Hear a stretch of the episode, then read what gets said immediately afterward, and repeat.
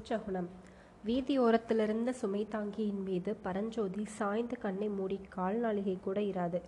ஏதோ பேச்சு குரலை கேட்டு தூக்கி வாரி போட்டுக்கொண்டு கண் விழித்தான். தெருவில் யாரோ இவ்விதம் பேசிக்கொண்டு போனார்கள். கோயில் யானைக்கு மதம் பிடித்தால் துர்ச்சகுணம் என்று சொல்லுகிறார்களே.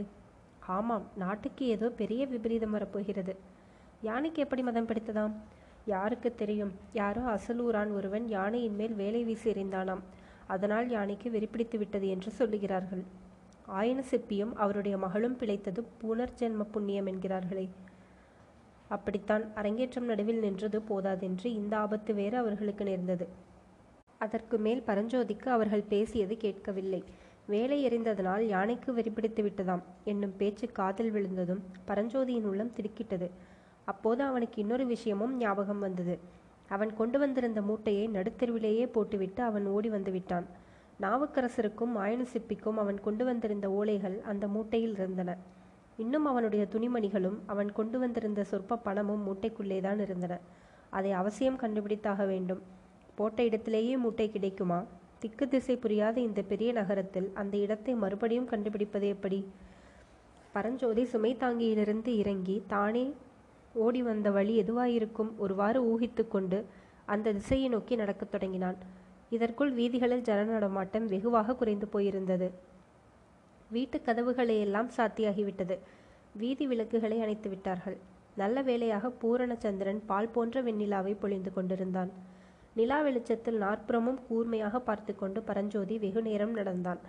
எவ்வளவு நடந்தும் யானையை சந்தித்த இடத்தை அவனால் கண்டுபிடிக்க முடியவில்லை. மூட்டையையும் அவன் எங்கும் கண்டுபிடிக்க முடியவில்லை. நேரமாக ஆக வீதிகளில் நிசப்தம் குடிக்கொண்டது உச்சிவானத்தில் சந்திரனை பார்த்து அர்த்தராத்திரியாகிவிட்டது என்பதை பரஞ்சோதி தெரிந்து கொண்டான்.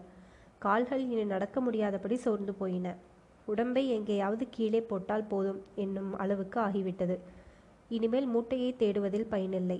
நாவுக்கரசர் மடத்திற்கு எப்படியாவது போய் சேர்ந்தால் போதும். ஆனால் எப்படி போவது? வழி கேட்பதற்கு கூட வீதிகளில் யாரையும் காணோம். லட்சக்கணக்கான ஜனங்கள் வாழ்ந்த அந்த பெரிய நகரத்தில்தான் தான் மட்டும் தனியாக அலைவதை நினைத்தபோது பரஞ்சோதிக்கு எப்படியோ இருந்தது. ராத்திரியெல்லாம் இப்படியே அலைந்து கொண்டிருக்க வேண்டியதுதானா? ஆயிரக்கணக்கான மாளிகைகளும் மண்டபங்களும் வீடுகளும் நிறைந்துள்ள இந்த நகரில் தனக்கு இரவில் தங்குவதற்கு இடம் கிடையாதா? நல்ல வேளையாக இதோ யாரோ வருகிறார்கள் போலிருக்கிறதே. பேச்சுக்குரல் கேட்கிறது. அவர்களை விசாரித்து பார்க்கலாம். ஒரு வீதியின் முடுக்கில் இரண்டு பேர் பேசிக்கொண்டு வந்தார்கள். அவர்களை பார்த்தால் நகர்காவலர்கள் என்று தோன்றியது. பரஞ்சோதியை பார்த்ததும் அவர்களே நின்றார்கள். யாரப்பா நீ? நடுராத்திரியில் எங்கே கிளம்பினாய்? என்று அவர்களில் ஒருவன் கேட்டான். நான் அயலூர் ஐயா என்று பரஞ்சோதி சொல்ல ஆரம்பிப்பதற்குள் முதலில் பேசியவன் அயலூர் என்றால் எந்த ஊர்? என்றான். சோழ தேசம். ஓஹோ உறையூரா? இல்லை ஐயா கீழே சோழ நாட்டில் செங்காட்டான்குடி கிராமம். இன்று மாலைதான் காஞ்சிக்கு வந்து சேர்ந்தேன். அப்படியா? இங்கே எதற்கு வந்தாய்? நாவுக்கரசர் மடத்தில் தமிழ் பயில்வதற்காக வந்தேன். அப்படியானால் நள்ளிரவில் தெருவீதியில் ஏன் அலைகிறாய் மடம் இருக்குமிடம் தெரியவில்லை. சாயங்காலத்திலிருந்து தேடிக்கொண்டிருக்கிறேன் அந்த காவலர்கள் இருவரும் லேசாக சிரித்த சிரிப்பில் பரிகாசம் துணித்தது. அவர்களில் ஒருவன் நாவுக்கரசர் மடத்திற்கு நீ கட்டாயம் போக வேண்டுமா? என்று கேட்டான்.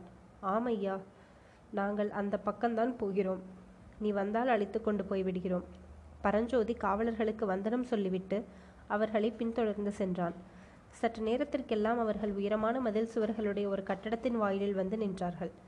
இதுதான் மடமா என்று கேட்டான் பரஞ்சோதி. ஆமாம் பார்த்தால் இது மடமாக தோன்றவில்லையா? உண்மையில் பரஞ்சோதிக்கு அது மடமாக தோன்றவில்லை. அருகில் கோயில் எதையும் காணவில்லை.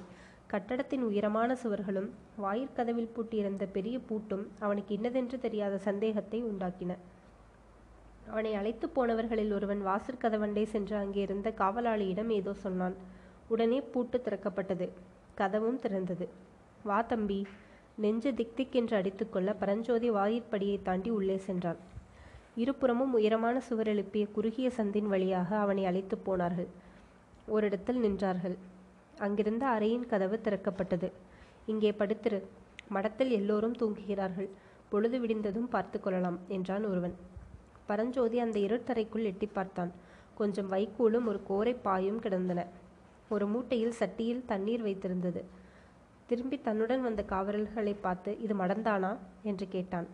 ஆமாம் தம்பி உனக்கு என்ன சந்தேகம்? என்றான் காவலர்களில் ஒருவன். இங்கிருக்க விருப்பம் இல்லாவிட்டால் வெளியே போய்விடு என்றான் இன்னொருவன். பரஞ்சோதிக்கு இருந்த களைப்பில் எப்படியாவது ராத்திரி படுத்து தூங்க இடம் கிடைத்தால் போதும் என்று இருந்தது. இல்லை இங்கேயே நான் படுத்திருக்கிறேன் என்று சொல்லிவிட்டு அறைக்குள் நுழைந்தான். அப்போது அவனை அழைத்து வந்தவர்களில் ஒருவன் தம்பி இது மடம்தான். ஆனால் நாவுக்கரசர் மடமல்ல. மன்னர் மன்னரான மகேந்திர சக்கரவர்த்தியின் மடம் என்று சொல்லிக்கொண்டே கதவை சாத்தினான். அடுத்த கணம் அரைக்கதவு பூட்டும் சத்தம் கேட்டது.